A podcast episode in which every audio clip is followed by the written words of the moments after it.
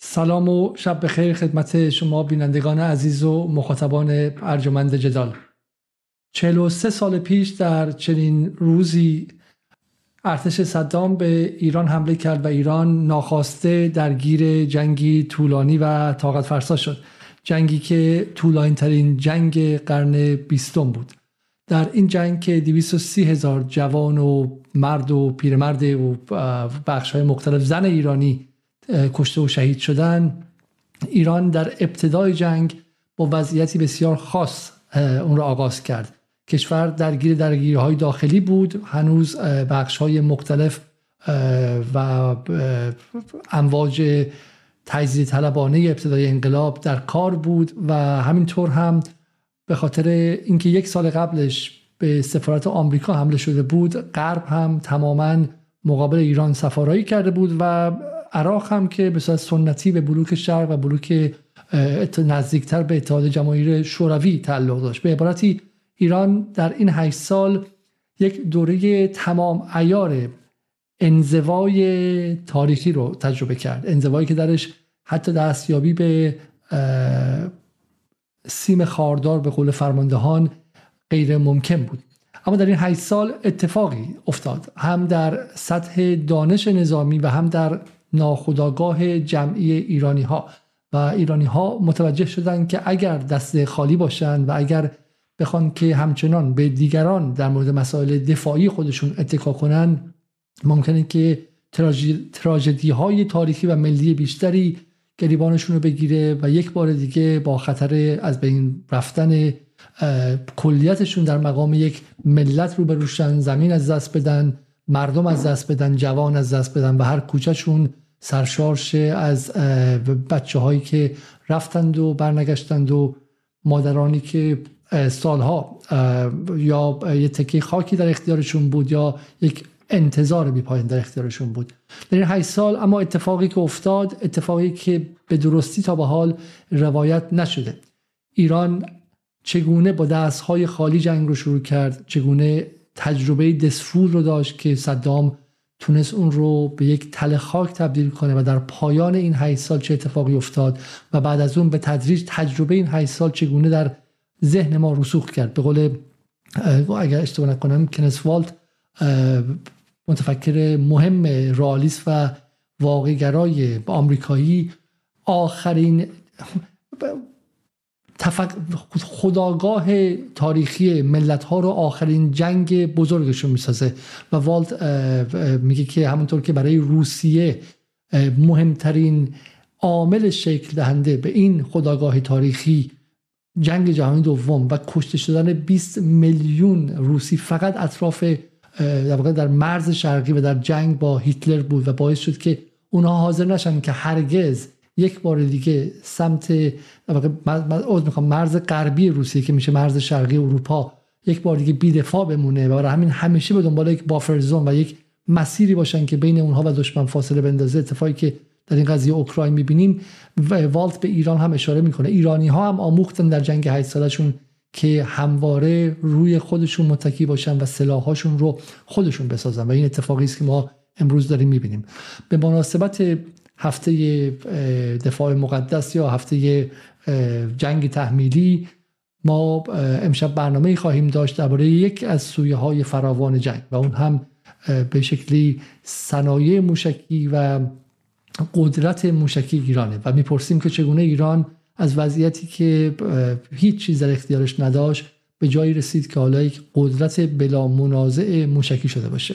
این قضیه از این نظر مهمتره که حدودا دو روز قبل بنیامین نتانیاهو رئیس جمهور نخست وزیر تنها دولت آپارتاید موجود در جهان یعنی دولت اشغالگر اسرائیل در سازمان ملل گفته که ایران باید واکنش واکنش هسته‌ای داشته باشه اگر به سمت ساخت نیروی اتمی بره.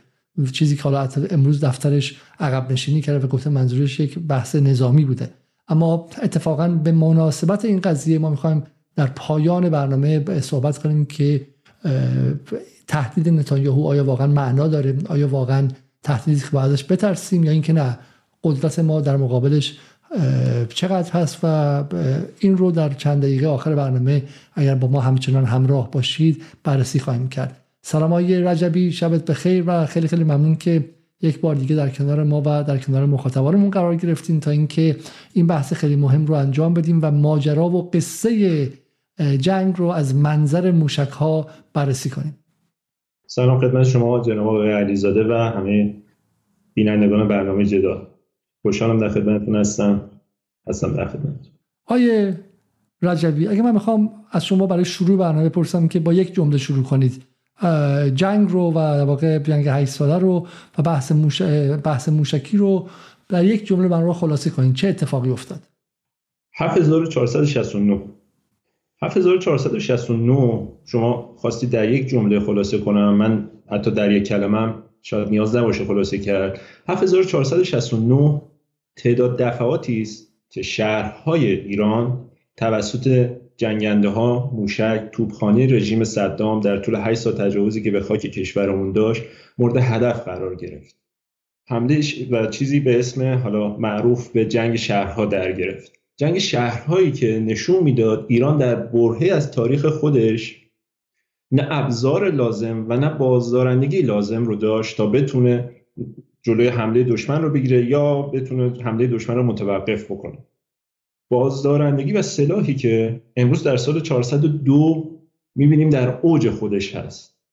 بازدارندگی که در 402 در اوج خودش هست پایه و بستر اون بر روی توان موشکی ایران بنا شده. توان موشکی که اگر بخوایم اجازه می‌خوام خیلی صادقانه بگم و حتی این برنامه رو تقدیم می‌کنم به این شخصی که اسم می‌برم پایه موشکی که حالا بازدارندگی و پایه موشکی که بدون شک بدون شک و بدون شک مدیون زحمات و پشتکار شهید تهرانی مقدم هست. شهیدی که با به نظر من یکی از باهوشترین و آینده نگرترین فرماندهای نظامی کشور بوده و هر ایرانی که دل در گرو این خاک داره حتی اگر خوشش نیاد از سپاه خوشش نیاد از موشک خوشش نیاد چه بخواهد چه نخواهد امنیت خودش رو مدیون شهید تهرانی مقدم هست. امنیت خودش و خانواده خودش رو مدیون شهید تهرانی مقدم و البته تیم همراه ایشون داره. ولی حالا از این نکته بگذریم که نکته اصلی فکر کنم برنامه امشب ما باشه.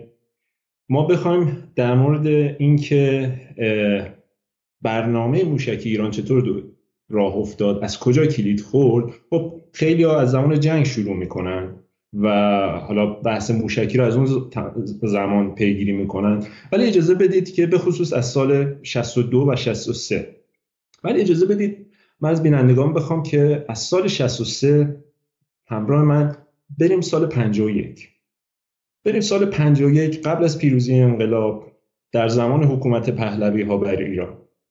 در سال 51 نیکسون و حالا مشاورش و دستیار اصلیش وارد ایران میشن ملاقاتی با شاه انجام میدن. یکی از مفادی که تو ملاقات مطرح میشه و یک جورای تبدیل به قراردادی میشه بین واشنگتن و تهران این بوده که به رژیم پهلوی به محمد رضای پهلوی این تضمین داده می شود که می تواند هر گونه سلاحی رو از آمریکا بخره. البته خط قرمزی بود برای خرید سلاحهای میکروبی شیمیایی و هسته غیر از این سلاحهای نامتعارف این تضمین داده شد به پهلوی که می‌تواند هر گونه سلاحی که صلاح بدوند از آمریکا بخره. اتفاقی میفته از سال 51 به بعد علاوه بر خریدهای نظامی گسترده علاوه بر حالا تقویت توان هوایی علاوه بر تقویت توان زمینی و دریایی شاه یک اقدام دیگه هم انجام میده. میره سراغ خرید موشک بالستیک. موشک بالستیکی به اسم لنس ساخت آمریکا با برد تقریبا حد اکثر روز می‌خوام حد اکثر 120 کیلومتر. خب طبق قراردادی که 51 با هم بسته بودن انتظار می‌رفت که موشک لنس با برد 120 کیلومتر که حالا خطری هم احتمالا خطر استراتژیک و حتی تاکتیکی هم برای همسایگان نداره به خصوص تو اون تایم شوروی.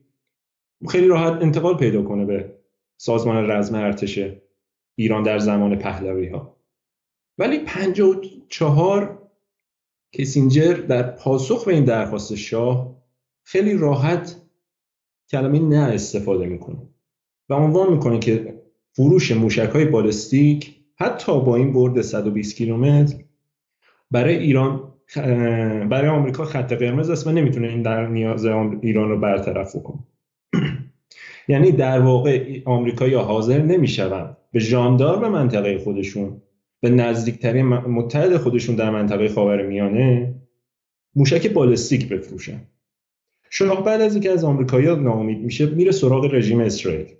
و پروژه مشترک ساخت موشک با اسرائیلی ها رو کلید می‌زنه. پروژه‌ای که به اسم گل یا شکوفه معروف است. و مدل همکاری هم به این شکل بوده که ایران منابع مالی رو در اختیار رژیم قرار می‌داد تو اون زمان داریم بین سالهای 51 سالهای 54 تا 57 صحبت می‌کنیم. تو اون تاریخ ایران یک میلیارد دلار رو در اختیار رژیم صدام رژیم اسرائیل قرار میده. و در مقابل قرار میشه که رژیم اسرائیل با توجه به حالا background تکنولوژیکی خودش که از غرب به ارث برده بود یک موشکی طراحی کنه تولید بکنه با پول ایران و اون موشک به صورت مشترک در ارتش رژیم و در ارتش پهلوی های مورد استفاده قرار بگیره.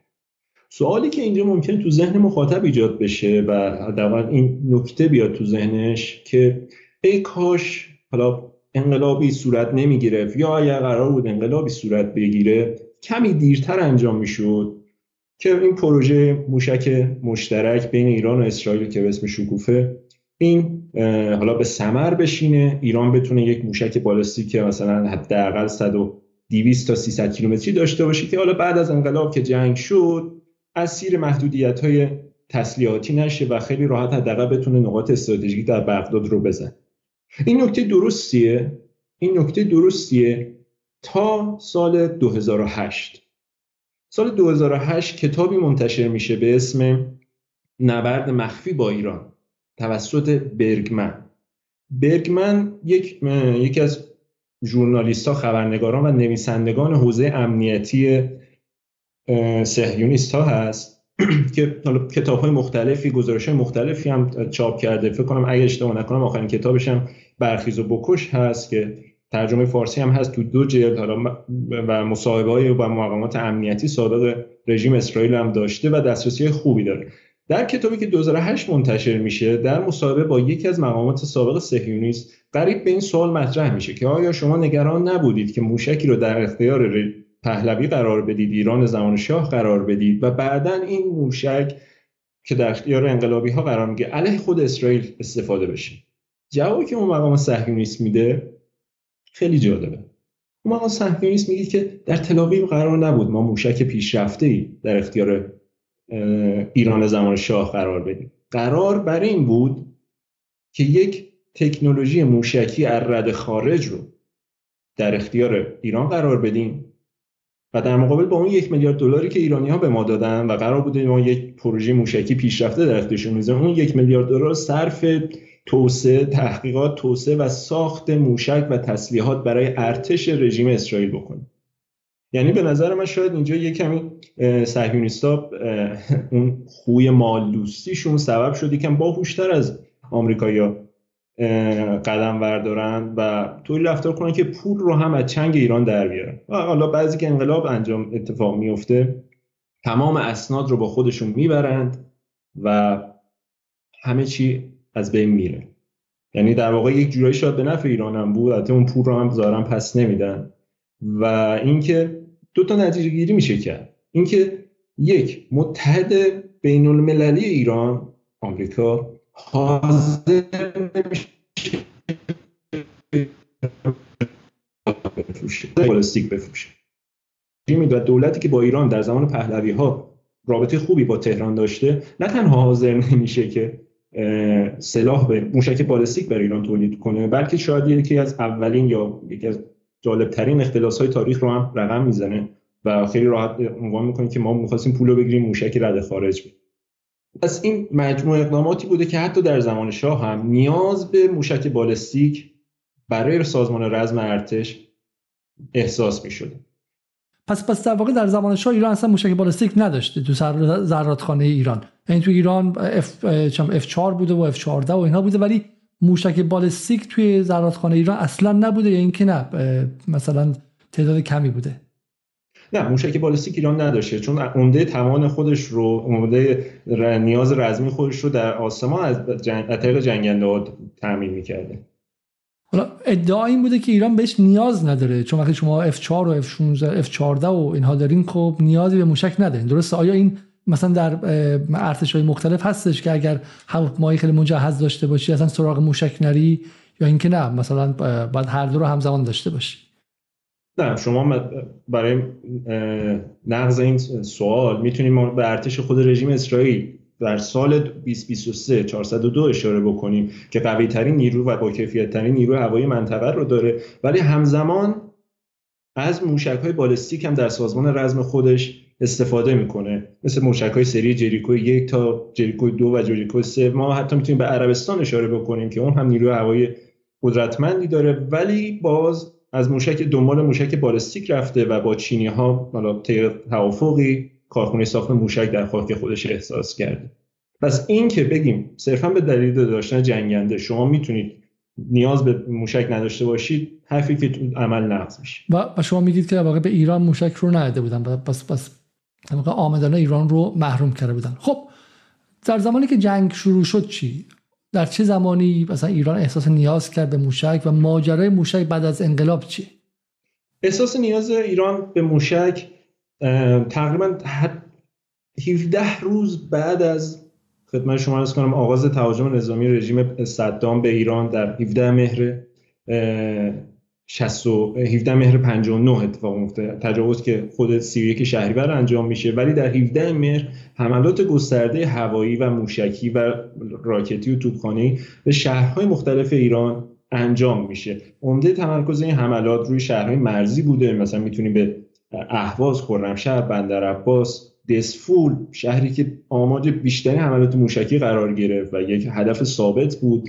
می‌تونیم استان ایلام رو اسم ببریم. برای اینکه بفهمیم که خسارات انسانی و تلفات کمیون هموطنان ما تو این حملات شکل گرفت می‌تونم به استان ایلام اشاره بکنم. استان ایلام در اون تاریخ چیزی هلوش 340 تا 350 هزار نفر جمعیت داشته.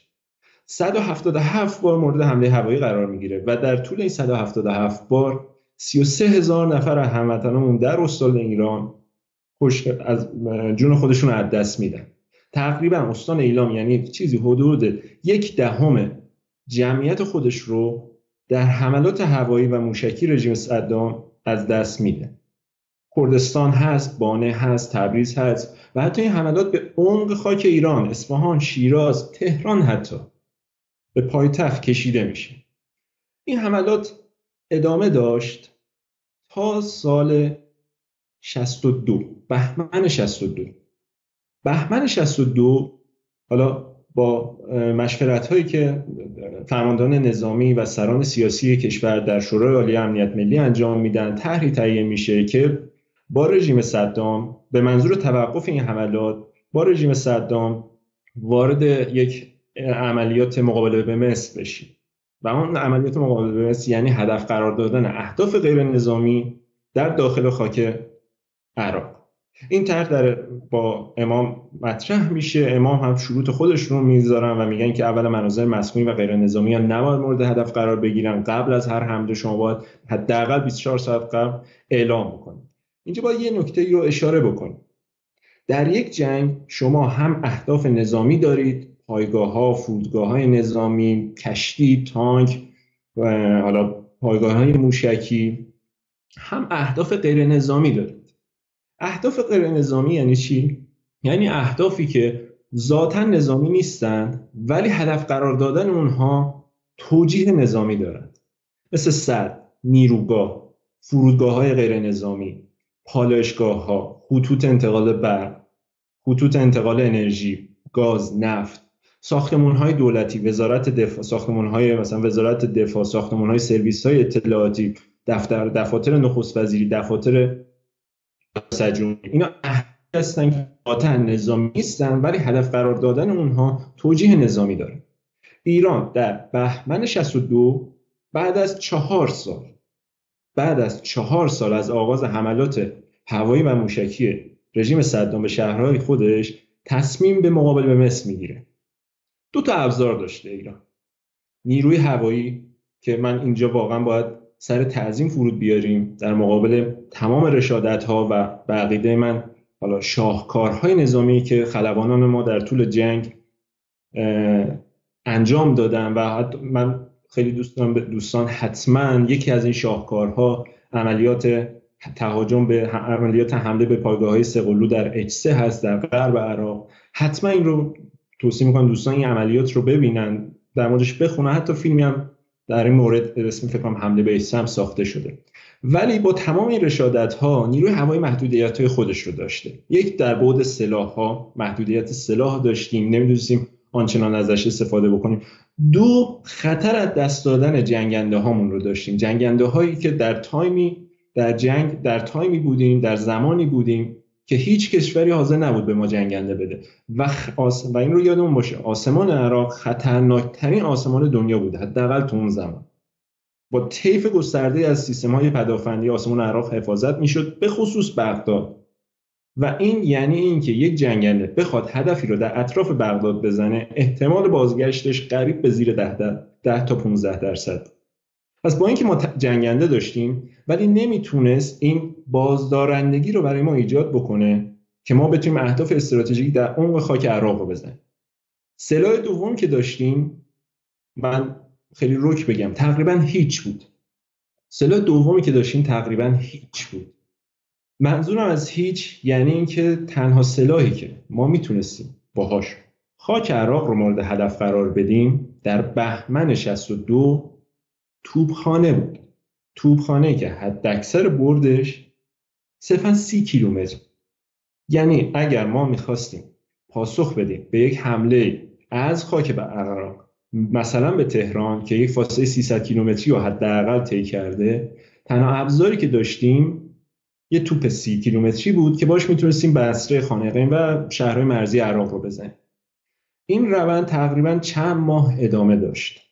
هرچند در برهه موفق بود تونست کاهش حملات بده چون بعد از چهار سال رژیم صدام می‌دید که ایران داره پاسخ میده.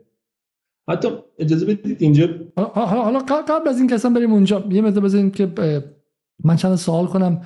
اول این سوال اینه که صدام چی داشته حالا ایران هواپیما داشت هواپیمای آمریکایی هم داشت که آمریکایی من به اوورهال نمی‌دونستیم ما بکنیم قطعات به ما نمی‌دادن. ایران رابطش با آمریکا از دست داده بود. یه سری هواپیمایی بود که اگه خراب می‌شد هم خراب می‌شد زمینگیر می‌شد. بقیه به ما چیزی نمیفروختن ما اینا رو می‌دونیم.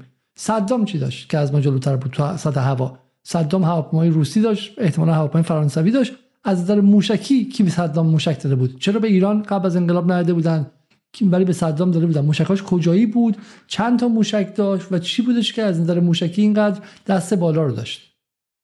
صدام بخش عمده از توان موشکی خودش رو مدیون اسکات های بی بود. اسکات های بی که از بلوک شرق تهیه کرده بود و با اونها می‌تونست عمق خاک ایران را هدف قرار بده. البته برد این اسکات ها آنچنان نبود و در یک برهه حتی درخواست اسکات سی هم شد ولی شوروی باش مخالفت کرد و صدام مجبور شد حالا بهین سازی هایی که احتمالا با کمک دوستان غربی خودش انجام داده بود موشک های الحسین رو بسازه که با اونها می‌تونست حتی به عمق خاک ایران ورای تهران هم برسه.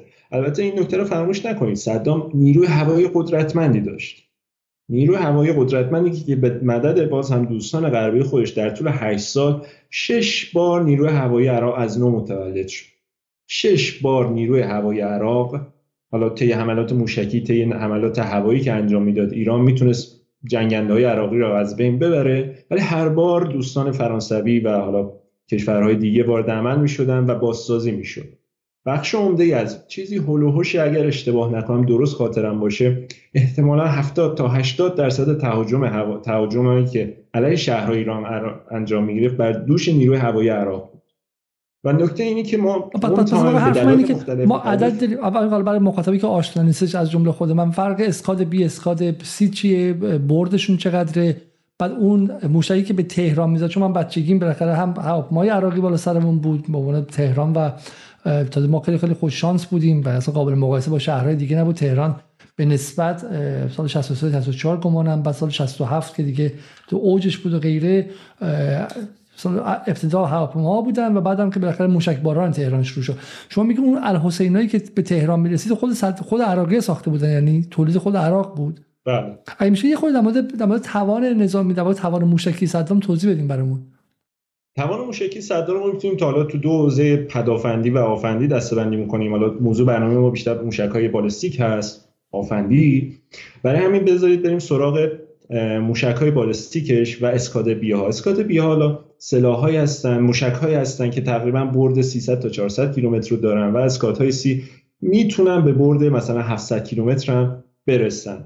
ولی خب از عرض کردم شوروی تو اون تایم مخالفت کرد تا موشک های برد بلند بیشتری رو در اختیار رژیم صدام قرار بده و برای همین باد صدام با توجه به اینکه یک کاربر اسکات بود موشک های سری اسکات بود و خب در این رابطه تونسته بود خدمت شما عرض شود که تجربه خوبی کسب بکنه هم تو زمینه استفاده هم تو زمینه بکارگیری و هم تو زمینه حالا بحثای داخلی و تکنولوژیکش از اون تجربه تکنولوژی خودش استفاده کرد با بعضی از کشورهای بلوک شرق و عرض کردم های الحسینی رو ساخت که اون دست بلندتری رو صدام داد تا بتونه تقریبا همه خاک ایران یا بخش عمده از خاک مناطق شرقی و مرکزی ایران رو مورد هدف قرار بده. اهدافی که در شاید سال 63 این خدمت شما از حملات موشکی به خصوص به اوج خودش رسیده. امیدوارم حالا تونسته باشه بله بله حتما. خب بریم پس پس حالا پس اولین ما از این بحث عبور کردیم. اولین مسئله که تو ایران بودیم بود که اصلا ما حق استفاده موشکی داریم یا نداریم. درسته بحث اخلاقی و بحث شرعی و بحث این بود که و شما دیدین که از آیت الله خمینی اجازه گرفتن که ایرانی هم حق دارن که موشک بزنن. البته در قدم اول ما موشکی نداشتیم. عرض کردم حد اکثر توپ های سی کیلومتری داشتیم و در بهمن 62 که تصمیم گرفته شد که حالا سیاست مقابله به مثل استفاده بکارگیری بشه ما حالا موافقت کردن که از حالا شهرهای مرزی رو با توپخانه بزنیم. اون موقع موشکی ما نداشت خب آه پس واقعا شهرهای مرزی رو با توپخانه بزنن. در جنگ شهرها موقع شما می‌تونستید سی کیلومتر داخل عراق رو با توپخانه بزنید. در بهترین حال. سال 63 62 بهمن 62 62 در واقع سه سال از جنگ گذشته بیش از سه سال سه سال و پنج سه سال و چهار ماه از جنگ گذشته 59 تا 62 سه سال خورده گذشته و ایران هنوز موشکی نداره. بسیار خوب. سراغ کی میره برای خریدن؟ اجازه بدین قبل از که اینو بگیم. بریم به این که ایران عرض کردم به دلیل محدودیت بردی که داشت به این نتیجه رسید که باید با سلاح همتراز با سلاحی که باش بهش حمله میشه بتونه حمله بکنه. چرا؟ چون این سلاح همون موشک منظورمه. می‌تونه هم به عمق خاک صدام برسه عمق خاک تحت اشغال تحت حکومت رژیم صدام برسه و اهداف سیاسی و نظامی متعددی رو که اکثرا اطراف بغداد بودن رو مورد هدف قرار بگیره. ببره در اوایل سال 63 خیز نیاز به موشک در سازمان رزم ایران برای مقابله و ایجاد بازدارندگی علیه صدام احساس میشه. قدم اولی که ایران برمیداره این که ببینه از کدام طرفها و کشورهای متحد خودش حداقل تو اون بره می‌تونه موشک بخره. دو گزینه اصلی روی میز بود. سوریه لیبی. حالا با تصمیماتی که تو شورای عالی امنیت ملی گرفته میشه این موضع اتخاذ میشه که خرید موشک رو از لیبی انجام بدیم. داخل پرانتز ارز بکنم. لیبی به ما موشکاش رو نفروخت اهدا کرد. این حالا نکته ای که خوبه بهش توجه بکنیم. و بحث آموزش با سوریه بود. یعنی در واقع یه جورایی تقسیم کاری خود ایران انجام میده و آموزش نیروهاش رو در سوریه انجام میده و تحویل موشکاش از طریق لیبی انجام میشه. آموزش حالا تو همون بره در مرداد 63 حالا یک تیمی متشکل از سران سپاه وزارت دفاع جهاد خود جهاد سازندگی به سوریه و لیبی سفر می‌کنن مقدمات کار رو مهیا می‌کنن و نهایتا در آبان 63 اولین تیم برای آموزش به سوریه میره. اولین تیم برای آموزش وارد پایگاه 155 موش... تیپ موشکی ارتش سوریه میشه. این تیم از واحدهای توپخانه سپاه دستچین میشن. واحدهای توپخانه ای که تازه تأسیس بودن به نوعی جوان بودن و فرمانده اون شهید حسن تهرانی مقدم بود. خود شهید تهرانی مقدم دست به کار میشه. بعد از حالا اون مذاکرات مقدماتی و نهایی در مرداد 63 انجام میشه. تیمی رو تدارک می‌بینه که اون تیم معروف میشن به اولین تیپ موشکی سپاه پاسداران انقلاب اسلامی و اولین تیپ موشکی از ایران.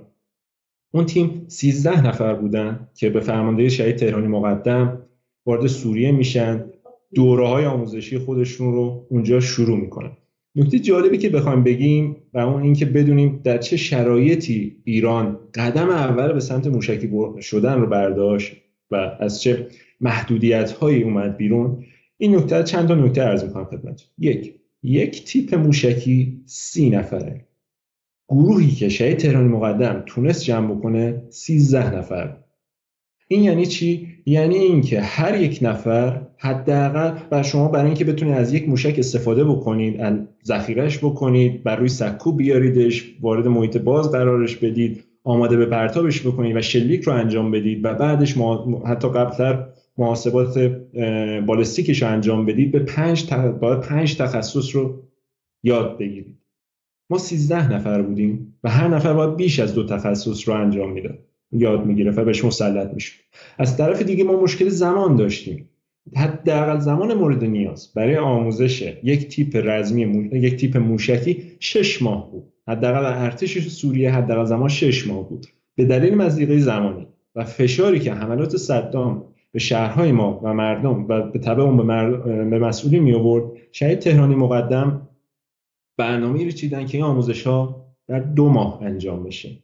آموزش هم روی موشک های اسکاد بی انجام شد و همون موشک هایی که قرار بود از لیبی تحویل بگیریم. بعد از دو ماه حالا نفرات آموزش ها رو می‌بینن یک دوره یه هفته البته با فراک ها فراک های راکت های فراک هفت انجام میشه و بعد به ایران میاد.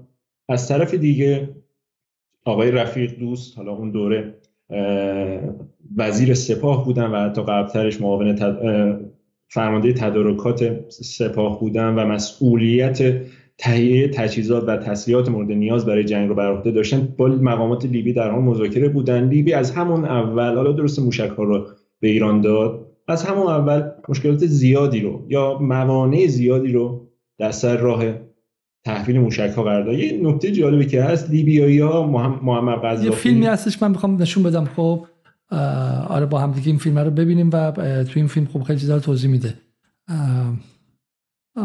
ایناش. این فیلم اینجاست و حالا من قبل از اینکه ادامه بدیم 1852 نفر دارن برنامه رو می‌بینن.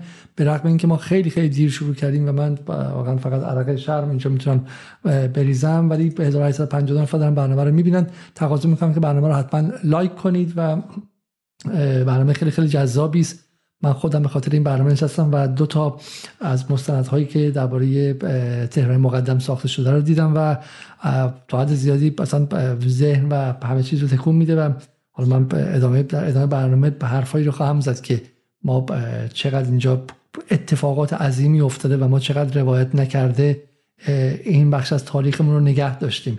اگر روایت کرده بودیم من فکر می‌کنم که حتی کسایی که سال گذشته توی زن زندگی آزادی شرکت کرده بودن الان همشون یه عکس تهرانی مقدم تو اتاقشون داشتن. چون حتی برای اینکه بتونی تظاهرات کنی و بگی من حجاب نمی‌خوام باید زنده بمونی. و علت این که ما زنده ایم تهران مقدمه.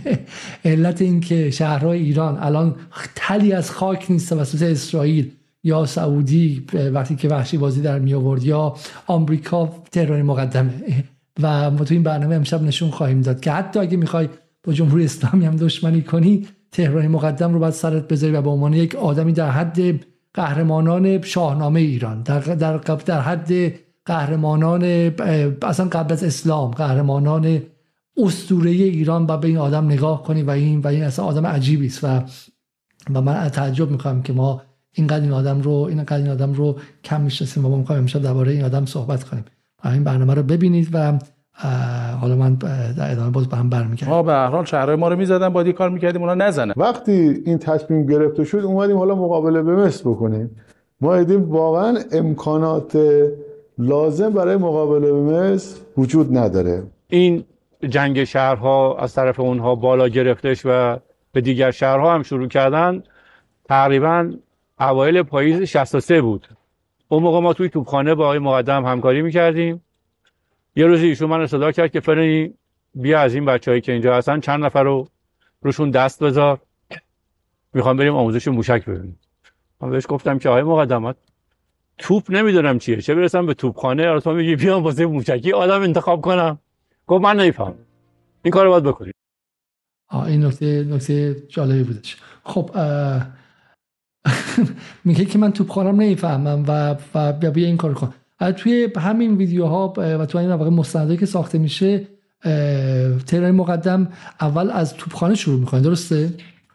بله تهران مقدم بعد از سال 61 62 فرمانده توپخانه سپاه میشه. ولی چه توپخانه توپخانه ای که سپاه به ذات خودش توپخانه ای نداشت و تصمیم گرفته میشه توپخانه داشته باشه و فایده توپخانه سپاه تاسیس بشه. ولی از توپی توپهاش رو قرار میشه نیروهای عراقی غنیمت بگیرن. حالا طی یکی دو عملیات چند چند ده قبض توپ به غنیمت نیروهای ایرانی در میاد و اون توپ های غنیمتی در اختیار سپاه قرار می‌گیره و به وسیله اون شهید تهرانی مقدم اولین واحد توپخانه سپاه رو تاسیس می‌کنه. یعنی شما دارید در مورد وضعیتی صحبت می‌کنید که این ویدیو به خوبی بشه اشاره کرد. اینها هنوز آنچنان آشنایی عمیقی از توپخانه نداشتن و یک تصمیم گرفته میشه به جبر زمانه تصمیم گرفته میشه که اینها برن موشک روی موشک آموزش ببینن. و حتی تو خاطرات دوستان و همراهان شهید تهران مقدم هست که وقتی که آموزش ها در سوریه شروع میشه و حالا اونا رو سر توی پایگاه ها می‌برن و موشک رو نشونشون میدن به اعتراف خود این عزیزان اولین باری بوده اینها موشک رو موشک رو از نزدیک می‌دیدن. و شما تصور بکنید شما قراره ظرف دو ماه در مورد تسلیحات در مورد سلاحی آموزش ببینید که حتی جسمش رو بدنش رو برای اولین بار می‌بینید. حالا قرار شما در مورد سیستم های پیچیده الکترونیک سوختش چون موشک مجموعه پیچیده از تکنولوژی مختلفی که دست به دست هم میده و اینا رو با شما تو دو ماه یاد بگیرید. و این یکی از شاید به مذاق بعضی دوستان خوش یکی از معجزات شهید تهرانی مقدم به نظر من. علی حالا من این عکس خیلی دوست دارم احتمالا چون موهاش مثل موهای من فرفری حتی افرو جنوبیه درسته؟ ولی جالبه که این بچه های اینجوری با این قیافه اومدن و جنگ رو اداره کردن این متوسلیان به شکل دیگه ای و آدم هایی که راوی این جنگ آوینی به شکل دیگه ای هیچکدومشون از اون لباس های کادری که جمهوری اسلامی خیلی علاقه داره و تو و ما تأمین می‌کرد نداشتن. همشون آدم های معمولی بودن که بعد اومدن چنین کارهای عجیب و غیر عادی کردن اینها. ولی من می‌خوام یه تیکه اگه یه تیکه خیلی کوچولو از این فیلمی من پیدا کردم. خب اینجا رو ببینیم یه نکته خیلی مهمیه که اولین توپخونه‌ای که بده کردن توپخونه غنیمت گرفته شده بود. درسته؟ ببینیم که من این تیکه رو برای شما پیدا کنم. اینه ما یه مرتبه 180 قبض توپ بزرگ غنیمت گرفتیم. واقعا فرماندهی می‌خواست. جنگی که اتفاق میفته معمولا طرف مقابل موقعی که می‌بینه دشمنش تجهیز داره میشه تسلیحات جدیدی داره می‌خره امکانات داره اضافه میشه معمولا باید خب ناراحت بشه. ولی ما از خریدای عراق خوشحال می‌شدیم. ولی ما از خریدای عراق خوشحال می‌شدیم. چرا؟ چون دنیا که چیزی به ما نمی‌داد. ما بالاخره امید داشتیم یه عملیات بشه یه چیزی بریم گیرمون بیاد. اصلا باور نکردنیه. میگه که اصلا این تیکه باور نکردنیه. همه من واقعا دوست دارم ببینم. حالا من علت اینکه برنامه امشب رو روش تاکید داشتم که حتما بذاریم این بود که من یکی از دوستانم تازگی ایران بود و یکی از اقوام ما بچه 12 13 ساله خیلی درس خون و خیلی خیلی باهوشی رو گفت من می‌خوام برم می‌خوام برم به این نمایشگاه دفاع مقدس نمایشگاه جنگ نمایشگاه دفاع مقدس نم توی نزدیک میرداماد و پشت میرداماد این پسر 12 ساله گفت که من دوست ندارم اینا پروپاگاندای جمهوری اسلامیه. اینا من من از جنگ بدم میاد. اینا می‌خوان جنگ رو تبلیغ کنن. بچه 12 13 ساله خب.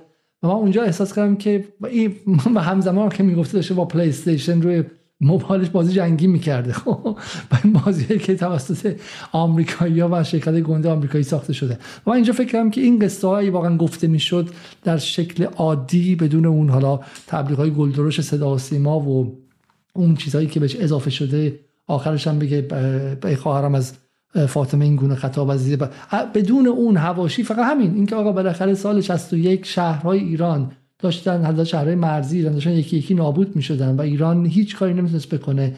و این بچه ها به اون شکل وای میسادن قنیمت بگه. خوشحال بودن که دشمنشون داره سلاح جدید می‌خره. چون می‌تونن قنیمت بگیرن و بعد اون رو یا مهندسی معکوس کنن یا همون رو استفاده کنن و غیره. و این بخشی از تاریخ شماست به عنوان ایرانی. اصلا مهم نیستش که موضع سیاسی شما به جمهوری اسلامی در سال 1402 چیه. خب اما این اگر نباشی میری بغل همونایی که توی اون بغل صدام وایسادن. مثل مجاهدین خلق مثل شاپور بختیار مثل اون کسایی که تو اون جنگ آرزوشون بود که صدام بر ایران پیروز شه. یعنی اون وسط جنگ جای میانه ای نیستش. یا با ایران بودی یا علیه ایران بودی. و همین شما نسبت به این تاریخ هم یا باهاش یا علیه این تاریخ هستی. و همینه که من فکر این برنامه امشب از این نظر مهمه. خب من شما رو قطع کردم که یه خورده برنامه حالا از اون حالات در بیاد. بریم ادامه برنامه رو وجید جان. رسیدیم به اونجایی که آموزش ها در سوریه انجام میشه موشک ها از لیبی وارد میشه یک پک در سه مرحله وارد میشه. مرحله اول هم یه پک هشتایی هست هشت فرق موشک بالستیک بالستیک اسکات بی وارد ایران میشه. و خب الان ایران سلاح لازم برای مقابله و مقابله به با حملات رژیم صدام به شهرهای خودش رو داره. اولین حمله موشکی ساعت 3 و 20 دقیقه صبح 21 اسفند 63 از طرف ایران انجام میشه. و باهاش پالایشگاه کرکوک مورد حمله قرار می‌گیره در همون اسفند ماه اسفند 63 مجب... در عرض فکر کنم حالا 5 6 روز چیزی اولوش 5 حمله انجام میشه که به ترتیب کرکوک رو هدف قرار میده. در نوبت دوم چون رژیم صدام به پاسخ به حالا واکنش به حمله موشکی هم عملیات موشکی به کرکوک چند شهر ایران رو می‌زنه چون تا اون موقع ایران نمی‌خواست بغداد رو هدف قرار بده. بعضی که ایران رژیم صدام واکنش نشون میده با مشورتی که با امام می‌کنن از امام اجازه می‌گیرند بغداد هم جز اهداف موشک های ایران قرار می‌گیره. و در همون اسفند موشکی به سمت بغداد شلیک میشه و اون بانک رافدین معروف رو مورد هدف قرار می‌گیره. بذارید یک نکته جالب اینجا خدمتون عرض بکنم و اون کتاب بفهمیم که متوجه بشیم که در چه شرایطی به سر میبردیم. ما در ابتدا از این صحبت کردیم ما صرفا سی کیلومتر داخل عراق رو می‌تونستیم بزنیم. عراق شهرهای ما رو می‌زد. کلی صحبت کردیم رایزنی کردیم. حالا با با سوری ها کلی داستان بود کلی مشکل پیش اومد. با لیبیایی ها هم همینطور به موشک رسیدیم. در حمله دوم موشک اسکادبی ایراد کوچولو داره. و اون اینکه چیزی هلوش یک و نیم کیلومتر خطا داره. در حمله به بغداد اتفاقی که میفته هدف کاخ صدام بوده.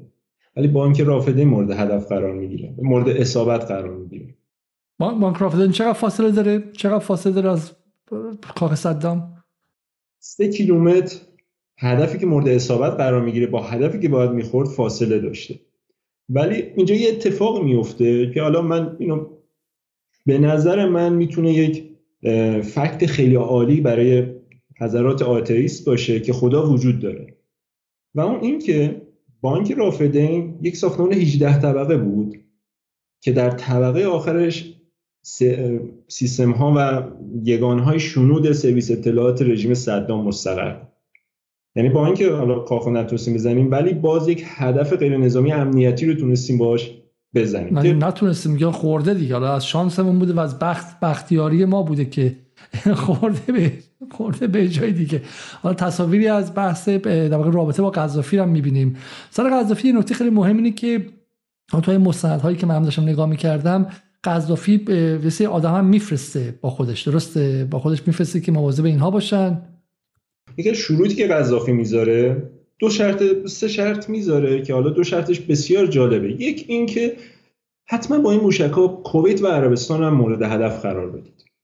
چون موشک رو اهدا کرده و یک جورایی حالا حق پدری داشت بر روی هشت موشک داده بوده می‌گفته چهار تاشو هم بزنیم به سعودی و کویت و قطر و اینجا.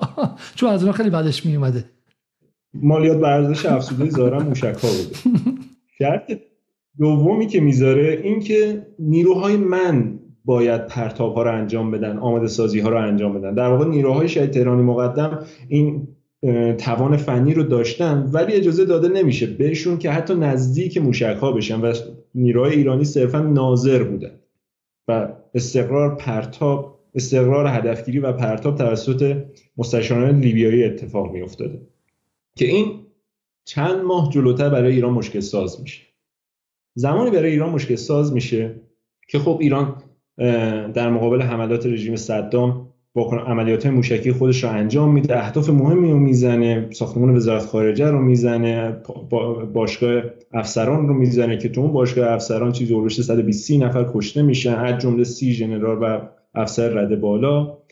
و این شرایط به وجود میاد که خب اول صدام همه اینا رو منکر می‌شده. تو همون کرکوک هم می‌گفت بنگذاری به قول خودش ایادی ایران بوده و وقتی که عملیات موشکی ایران ادامه دار میشه اثبات میشه که ایران موشک داره. حتی تو یک برهه ای حالا اینو داخل پرانتز میگم که بعد بریم سر قضیه کارشکنی لیبیایی ها ایران تو همون سال 62 که حتی با توپخانه داشته هدف قرار می‌داده اعلام می‌کنه که سه تا شهر در عراق امنیت دارن. نجف کربلا و سامرا. بعد از اینکه عملیات موشکی ایران شروع میشه و صدام می‌فهمه که ایران به موشک دست پیدا کرد در یک برهه خودشون مشرف میشن به سامرا و اونجا پناه می‌گیرن چون می‌دونن که اونجا جاش امنه. حملات ادامه پیدا می‌کنه و صدام به شدت دنبال این بوده که بفهمه ایران از کجا موشک بالستیک به دست آورده. تیمای تحقیقاتی گسترده رو به خدمت می‌گیره و با بررسی بقایای موشک هایی که حالا تو عملیات موشکی استفاده می‌شده بر اساس اون سریال نامبرشون متوجه میشه منشأ موشک ها لیبی هست. از اینجا بود که فشارهای بین المللی از جانب آمریکا فشارهای منطقی از جانب حالا رژیم های عربی حاشیه جنوبی خلیج فارس شروع میشه و این هم در کنار اون دلخوری قذافی از اینکه چرا اون مالیات در ارزش افزوده انجام ندادی به من ندادی عربستان رو باش نزدی. و لیبیایی های کارشکنی خودشون رو شروع می‌کنن. و تقریبا حالا تو منابع مختلف عدد پس و پیشه. ولی حدود حمله 21 از حمله موشکی 21 عملیات موشکی 21 ایران حاضر نمیشن دیگه هیچ عملیاتی رو انجام بدن. و کاری که می‌کنن اینی که به معنای واقعی کلمه میشه اسمشو گذاشت خرابکاری. قطعات مختلفی رو از خود موشک ور میدارن سیستم های شلیک رو ور میدارن سیستم های الکترونیک رو ور میدارن. به همین هم قانع نمیشن. کشنده موشک رو هم چرخدنده های گیربکس کشنده موشک رو هم از بین می‌برن. به گفته خود شهید تهرانی مقدم با یه جسمی چرخدنده رو خورد می‌کنه. که نه تنها ماشین اون, اون کشنده یا اون کامیونی که موشک روشه نتونه حرکت بکنه و حتی خود موشک هم نتونه شلیک بکنه. این در سال 65 اتفاق میفته و مستشاران لیبیایی از کشور خارج میشن و قطعات رو هم با خودشون می‌برن. قطعاتی که روی موشک های ایرانی برداشته بودن با خودشون می‌برن سفارت و از اونجا خارج میشن. فشارهای تهران به شهید تهرانی مقدم زیاد میشه چون صدام مطلع می‌شود که ایران توان موشکیش رو از دست داده است. از کجا مطلع میشه؟ تنها طرفی که می‌دونسته ایران موشک های خود موشک های ایران از کار افتاده لیبیایی ها بودن. یعنی لیبیایی ها معمر قذافی به صدام گزارش میده که موشکاشون از بین رفته و حملات صدام دوباره شروع میشه به اوج خودش می‌رسه. من اگر اجازه بدی می‌خوام این صحنه صحنه مهمیه تو تاریخ ما. حالا قذافی رو همه دیدن که اونجوری کشته شده تصویر لیبی یعنی لیبی لیبی واقعا دردناک لیبی تراژیک هفته پیش گرفتار سیل بودش و یک کشور ویرانه و خندیدن بهش آسونه. بالاخره در اون سالها قذافی اومده. که من می‌خوام برای اینکه یه ذهنیتی داشته باشه مخاطب ایرانی درکی از تاریخ داشته باشه اون لحظه رو با هم دیگه بازبینی کنیم و برگردیم بهش. یک تیم خود لیبیایی ها آوردیم. و چند تا موشک هم خود اونا پرتاب کردن. اون زمان به عنوان خدمه اینا محسوب می شدیم برایشون چایی می حتی یادم خود اصلا مثلا به اینا سرویس می‌داد. کاری می‌خواستن انجام برن جایی می‌خواستن برن جنسی می‌خواستن خرید کنن. جوری هم وانمود شده بود که ما رو یه سری آدمای خیلی سطح پایین به سر در نظر گرفتن که اصلا چیز نشه. یک درصد احتمال اینکه ما اصلا سیستم بلدیم و می‌تونیم به کار بگیریم نداشتن اینا. تو اون شرایط یه تحقیرهایی رو احساس کردن که واقعا براشون یعنی شاید هر نیروی به راحتی نمی‌تونست بپذیره که به اون شکل در کنار نیروهای لیبی حالا تحقیر بشه اما برای یک هدف بزرگتر اون فشارها و مشکلات رو تحمل بکنه اینا. چند تا که شلیک کردن گفتن که به ما دست بزن دیگه شلیک نکنیم. شاید تنها موضوعی که بشه به جرأت گفت در اون دوران جنگ سرد هم شوروی هم امریکا رو هم شوروی هم امریکا روش توافق. خب حالا این این نکته من فقط می‌خواستم ببینیم که این تحقیره این تحقیره تحقیر مهمیه و می‌خوام فراموش نشه. چون اگر ما این صحنه رو نبینیم این فیلم دانکرک رو احتمالا دیدید تو این برنامه جدالم احمد صالحی بهش اشاره کرده. تو انگلیس لحظه که تحقیر شد انگلیس به شدت این نیروی هوایی آلمان اومد و ویران کرد. نیروی زمینی و واقع نیروی دریایی انگلیس رو این لحظه مهمه. برای اینکه بعد از اون بود که انگلیس از خاکستر بلند شد و به شکلی چرچیل تونست به شکلی اینها رو دوباره منظم کنه. اینم لحظه مهم یعنی ایران در وضعیتی که لیبیایی میان بعد یه آدمی مثل حسن تهرانی مقدم هیچ هم نمیگه سرش میزه پایین میره براشون چایی میاره خریدشون رو انجام میده با موتور می‌تونه در واقع مثل مثل گماشته ها کاراشون رو انجام میده که در کنارش کار یاد بگیره. درسته؟ چون اینها نوها و تکنولوژی هم راحت به ایرانیا نمی‌دادن دیگه. و از اونجاست زیر اون تحقیر هاست که میره. و وسط کارم بلند میشه میره و حالا تو این برنامه میگه که اون قطعات هم با خودشون تو هتل اوین برده بودن. گمانم اگه اشتباه نکنم قطعات هم با خودشون بودن هتل و از کشور خارج می‌کنن و ایران رو دست ایران رو توی پوست گردو می‌ذارن. حالا جنگ موشکی شروع شده ایران هم به عراق موشک زده و عراق هم دیگه مشروعیت داره که بیشتر پاسخ بده و عکس عملشون بده و بعد دیگر موشکی نیستش درسته؟ این وضع ما با, با در حالا در این لحظه است پس از رفتن لیبیایی ایران میره سراغ سوریه درسته؟ میره سراغ سوریه و یه اینجا یه اتفاق جالب میفته توان موشکی ایران برای 17 روز از کار میفته هیچ طرفی به ایران حاضر نیست که کمک بکنه که این توان دوباره از سر گرفته میشه دوباره به عملیاتی بشه. اینجا اتفاقی که میفته اینه که شهید تهرانی مقدم در همون چند ماه پیش که اولین محموله موشکی لیبی وارد میشه از آقای محسن رفیق دوست یک درخواست و اون اینکه آقای رفیق دوست یک فروند از این موشک ها رو از این هشت فروندی که ما با کلی مشکلات تونستیم با لیبی بگیم چون لیبی کلی کار شکنی کرد. چند ماه تیم ایرانی تو لیبی منتظر بود که لیبیایی گفته بودن ما تا هفته دیگه موشک رو تحویل میدیم ولی تو تقویمشون یک هفته چند ماه زارن ثبت شده. مشکلات زیاد داشتیم با لیبیایی. وقتی که اولی محموله می‌رسه شهید مقدم با صحبتی که با آقای رفیق دوست می‌کنه یک فروند از این موشک ها رو از حوزه عملیاتی خارج می‌کنه و اون رو در اختیار واحدهای مهندسی سپاه قرار میده و از اونها یک درخواست داره. این موشک رو بسازید. خودتون بسازید. چیزی که امروز ما بهش میگیم مهندسی معکوس. ببین آقای علیزاده شما داریم در مورد تایمی صحبت می‌کنیم که ایران دوربردترین سلاحی که داره و باش می‌تونه به حملات رژیم صدام علیه شهرش پاسخ بده. سی کیلومتر بیشتر برد نداره. هیچ کشوری حاضر نمیشه با ایران کار بکنه. با کلی رایزنی و تلاش سوریه و لیبی حاضر میشن به ایران کمک بکنن. شما به دلیل زیغ وقتی که دارید به جای یک دوره شیش ماهه رو تو دو ماه میگذرونید. کلی با لیبی رایزنی می‌کنید. کلی استرس دارید که قذافی به شما به موشک میده یا نه. کلی از طرف تهران شما تحت فشاری که چی شد چی کار می‌کنید فلان اینا نه. و در زیر همه این فشارها زیر همه این مشکلات به هدفت می‌رسی و اولین موشک رو میاری و الان باید تمام تمرکز این باشه که موشک رو سریع برم شلیک بکنم محمولای بعدی محمولای بعدی. ولی تهرانی مقدم آینده نگر بود. شاید تهرانی مقدم سه ماه آینده رو نگاه نمی‌کرد فقط. شاید تهرانی مقدم حدود چهل سال آینده رو نگاه می‌کرد. شاید تهرانی مقدم 1402 رو نگاه می‌کرد. و از همون موقع تصمیم گرفت که محموله که اومده عرض کردم اولین موشک رو یک موشک خارج می‌کنه و به واحدهای مهندسی میسپره برای مهندسی معکوس نتیجه این کار رو چند ماه بعدتر می‌بینه. در 65 که لیبیایی اون خرابکاری رو انجام میدن. همین دانش آموختگانی که روی مهندسی معکوس این موشک های اسکاد بی کار می‌کردن نقش موثری رو در بازسازی و برگردوندن این خرابکاری داشتن و موشک بعد از 17 روز عملیاتی میشه. البته ارگان های مختلفی اونجا فعالیت می‌کردن کمک کردن. مثلا وزارت دفاع ظرف 48 ساعت یک ویروس کامل رو تحویل داد. این نکته یعنی ساخت و تحویل داد. یعنی چون در مورد ویروس کامیون صحبت نمی‌کنیم که در دسترس باشه. و در بهمنش در خدمت شما سال 65 دوباره حملات موش... عملیات های موشکی ایران از سر گرفته میشه. ولی یک مشکل بزرگ داریم. لیبی خودش رو از بازی کشیده کنار. ایران به دنبال منابع دیگه موشکی میره. کره شمالی. کره شمالی در اون بره حاضر میشه به ایران موشک بالستیک بفروشه.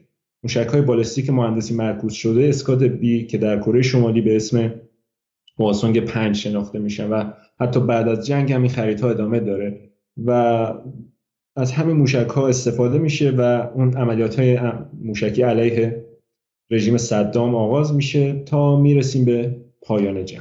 بسیار چون من خیلی زحمت کشیدم برای این ویدیوهایی که انتخاب کردم بذارید منم سهمی داشته باشم و این ویدیوها رو ویدیوها رو پخش کنم. خب یه بخشی داشتیم در سوریه. این سوریه رو ببینیم خیلی جالبه. گفتن که شما باید همتون مهندس باشید.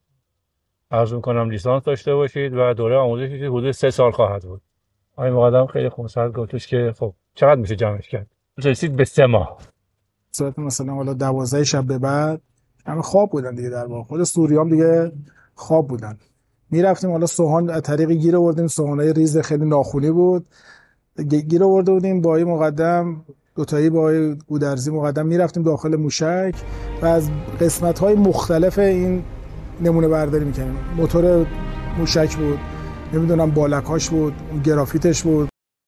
خیلی جالبه. این سوری ها هم بهشون اجازه داده که بیان آموزش ببینن برای پرتاب اینا ولی بهشون دیگه دستشون باز باز نداشته بودن که هر کاری کنن. بعد از دوازده شب می‌رسن با سوهان ناخون نمونه برداری می‌کردن که ببینن که متریال هایی که استفاده می‌کنن برای بخش مختلف برای بخش مختلف موشک چیه. بسیار خوب. یه چیزم فکرم که در سال خرید از قذافی. اجازه بدید. اجازه این نکته اضافه کنم که سوریه صرفا آموزش داشت می‌داد و نه آموزش آموزش عملیات می‌داد و نه آموزش ساخت موشک. این نکته رو با حواسمون دقیقاً همین دیگه. آره این بهشون نمی‌گفتی که چی و موشک بسازیم؟ اونم دستشون باز نبوده موشک رو از روسیه می‌گرفتن. با شرایط محدود حق نداشتن به کسی دیگه ای بدن. در حد خودشون می‌خواستن کمک کنن به ایرانیا ولی به کمک محدود. حالا اگه برنامه های ما با معصومی زاره رو ببینید در مورد سوریه توضیح میده. اون دهه اول دهه 60 خود حافظ اسد ایران رو باش خوب بود و رابطه حافظ با ایران نزدیک بود اما ارتش بعث سوریه به خاطر سکولار بودن و ترسش از به شکلی شکلی انقلاب در بین اسلامگراهای سوریه نظر خیلی خوشی به ایران نداشت. برای همین تقسیم بودن در تو سوریه و و بعضی از فرماندهانشون خیلی به ایران روی خوشی نشون نمی‌دادن و اینطور نبود که ایران بگه به سوریه موشک رو بده بگه چشم می‌ذارم پشت کامیون بیا برده ببر هر کاری خاصی باش بکن. اونم یه محدودیت هایی داشتش. خب می‌رسیم پس چی؟ می‌رسیم به لحظه کره شمالی. ماجرای کره شمالی چیه؟ به قبل از ماجرای کره شمالی به نقش سازمان های تو این برهه جنگ شهرها و حملات رژیم صدام به شهرهامون اشاره بکنم. این نکته حیف جا بمونه حیف جا بمونه و اون اینکه به دو واقعی تاریخی اشاره می‌کنم. تو از بهمن 62 که حالا ایران دست به عملیات های توپخانه می‌زنه در واکنش به اقدامات رژیم صدام یا همون سیاست چش در مقابل چش در چند ماه بعدش یادم باشه ما چهار سال زیر حملات موشکی و هوایی بس رژیم صدام بودیم. هیچ گفتگو و هیچ بیانیه و هیچ ابراز نگرانی از مجامع بین المللی مجامعی که یک اسم تنزی هم دارن بین المللی صادر نمیشه. بعد از اینکه ایران تو از توپخانه استفاده می‌کنه در سال 63 خرداد 63 سازمان ملل عنوان یک ناجی وارد صحنه میشه و از دو طرف می‌خواد که عملیات علیه شهرها رو متوقف بکنند توافقی رو ارائه میده و اون توافق به امضای تهران و بغداد می‌رسه که ما به شهرها حمله اوکی. چند ماه بعد در اسفند 63 رژیم صدام عملیات علیه شهرها رو حمله به علیه شهرها دوره آغاز می‌کنه. چرا؟ به خاطر اینکه ایران متوجه میشه ایران می‌خواد عملیات بد رو انجام بده. یه خصیصه ای که حملات موشکی صدام داشته و حملات هوایش این بوده که هر موقع ایران عملیات گسترده رو شروع می‌کرده رمضان یک رمضان دوم فتح مبین بعد و حالا یا پیروزی های کسب می‌کرده توی عملیات ها شکست خودش رو و یا تلاش برای تحت حاشیه قرار دادن لوجستیک و اون عقبه روانی و مالی به خصوص چون حملات علیه اهداف پالایشگاه هم بود دیگه. حمله به شهرها و زیرساختها ایران رو کلید می‌زنه اسفند 63 هم بعد از اینکه توافقی که امضا می‌کنه که ما نباید شما نباید به شهرها حمله بکنید بعد از عملیات بعد در شرف شروع عملیات بدر دوباره حمله به شهرها رو شروع می‌کنه. و ایران هم پاسخ موشکی خودش رو و نه دیگه توپخانه خودش رو شروع می‌کنه. اتفاقی که میفته اینه که سازمان ملل دوباره وارد عمل میشه. دو طرف رو دعوت به خیشتنداری می‌کنه. بدون که به این نکته اشاره بکنه که این صدام هست که اولین بار عملیات حمله به شهرها رو شروع کرده. این صدام بوده که توافق قبلی رو شکونده و زیر پا گذاشته. این نقش سازمان های بینالمللی به خصوص سازمان ملل خیلی جالبه چون هستن حضرات و افراد کارکشته ای که زبان دنیا رو خوب می‌فهمن و فکر می‌کنن که می‌شود صرفا با اتکا این سازمان ها امنیت کشور رو تامین کرد. این شاید درس بزرگی که این دوستان باید بگیرن. هرچند بزرگواران خودشون تو اون دوره مسئولیت داشتن. بهتر از من این شهر این قضایی رو مطلع هستن. بسیار خوب. حالا من هم می‌خوام به شکلی یک دخالتی کنم اینجا و یک شوک کوچولو به شما بدم. یک ساعت و دو دقیقه از برنامه گذشته و ما به پایان برنامه داریم نزدیک میشیم. برای اینکه وگرنه بعد نزدیک سه ساعت چهار ساعت اینجا باشیم. یا اینکه شما باید لحن رو تون کنید و بریم سر اینکه برنامه رو تموم کنیم چون دیر وقت هم هستش یا اینکه برنامه رو چند قسمتی کنیم و بذاریم برای برای شبهای آینده. خب چون چون اون پانیشری که ما در جلسات قبل داشتیم خیلی خیلی تون تون تون توییتری اینا رو پشت سر هم دیگه می‌گفت و امروز ما یه پانیشر دیگر رو دیدیم. خب فکر می‌کنید که بتونیم نیم ساعت از کره شمالی تا فاتح و فتاح و دزفول ما رو ببره یا اینکه نه؟ وقتی بیشتری می‌خواد و جلسات دیگه ای می‌خواد من فکر نکنم نیم ساعت حتی بتونیم پیونگ یانگ به مرز کره جنوبی برسیم. برای همین چون مطالبم حیفه. اینا مطالب تاریخی از اتفاقاتی که افتاده و نشون میده ما چه فرشی از چه محنت کده ای از شرایط سختی تونستیم الان در به 402 برسیم که داریم در مورد موشک هایپرسونیک ایرانی صحبت می‌کنیم. خودت ما تازه الان رسیدیم به پایان جنگ و حالا خریدهایی که بعدا از کره شمالی می‌خوایم انجام بدیم و تازه شروع می‌شود روند شکو روند رشد توان موشکی ایران و اینم فکر کنم بیش از یه ساعت و نیم وقت ببره. الان هم ساعت یک و نیم اینجا. نمی‌دونم فکر با پیشنهادتون پیشنهاد منطقی بود که دو قسمتیش بکنیم زیاد راه دوری نمیره و مخاطب کمتر خسته میشه. به خصوص این برنامه امشب خیلی زیاد مقدماتیه و احتمال داره که شاید اون ما می‌تونیم یه نیم ساعت یه وقت داشته باشیم ولی باید توی نیم ساعت ما باید بحث رو به جای درستی برسونیم. درسته؟ چون الان با این روندی که الان داره میره توی نیم ساعت به قول شما به مرز کره شمالی هم باز نمی‌رسیم ما. من فکر کنم که بسیار از مخاطبا بپرسیم. الان حدودا 2349 نفر دارن برنامه در این ساعت شب می‌بینن. و 834 نفر هم لایک کردن بزنیم ببینیم که بذار ببینیم که اگر مخاطبان علاقه دارن که ما برنامه رو ادامه بدیم و به جای بیشتری برسونیم حالا ببینیم که حداقل با لایک هاشون به ما میگن. اگه بریم بالای هزار تا یعنی علاقه دارن و ما برنامه رو ادامه خواهیم داد. وگرنه من پیشنهاد می‌کنم چون خیلی خیلی دیر وقته و کسانی در ایران هستن اذیت میشن. ولی بالا در حالی که من منتظر مخاطبان و لایکشون میشم که به ما خبر بدن که برنامه رو ادامه بدیم یا ندیم و مثلا تقاضایی از مخاطبان کنم که ما در حال حاضر نیازمند کمک شما هستیم. برای اینکه در حال حاضر دنباله هستیم که تعداد نفرات جدال رو بیشتر کردیم و و به شکلی نیازمند کمک مالی هستیم و, اگر در توانتون هستش یعنی واقعا ما با این پرسش رو برو هستیم که آیا بریم سراغ این که بخش از برنامه ها رو ببریم پشت پیوال پشت دیوار پرداخت یا نه و چه بسا اگر اون کار کنیم خب هم مشترکانمون بیشتر میشه در پترون همین که از فردا ما به شکل اشتراک یوتیوب رو هم اضافه می‌کنیم و ممبرشیپ یوتیوب هم انجام میشه و برای همین خب در اون توان اونهایی که هستش ما بخش برنامه به ویژه برنامه‌ای که در تخصص خود منه و مثلا کلاس های فلسفه و غیره است که خیلی انجام میدن که به شکلی مخاطبانی که می‌خوان محتوای متفاوتی بگیرن بتونن اونجا باشن. ولی ما همیشه سعی کردیم که چیزی رو از مخاطب ایرانی که داخل ایران محروم نکنیم اون مخاطب ایرانی رو محروم نکنیم و بذاریم که همه چیز در اختیار اونها باشه و چون اونها نه کردیت کارت دارن نه امکان عضویت در پترون و در یوتیوب دارن و غیره. و همین اونایی که در توانشون هست که به حساب بانک ملی ما کمک کنن ممنون میشم که این کار رو در داخل ایران انجام بدن و اونایی هم که در خارج می‌تونن به شکلی جور ایران تحریم زده رو بکشن. ممنون میشم که به پترون ما بپیوندن که در حال حاضر بودن 270 نفره و در همون حد مونده. ما حداقل نیازمند 500 نفر بودیم تا اینکه بتونیم روی توسعه جدال متمرکز شیم.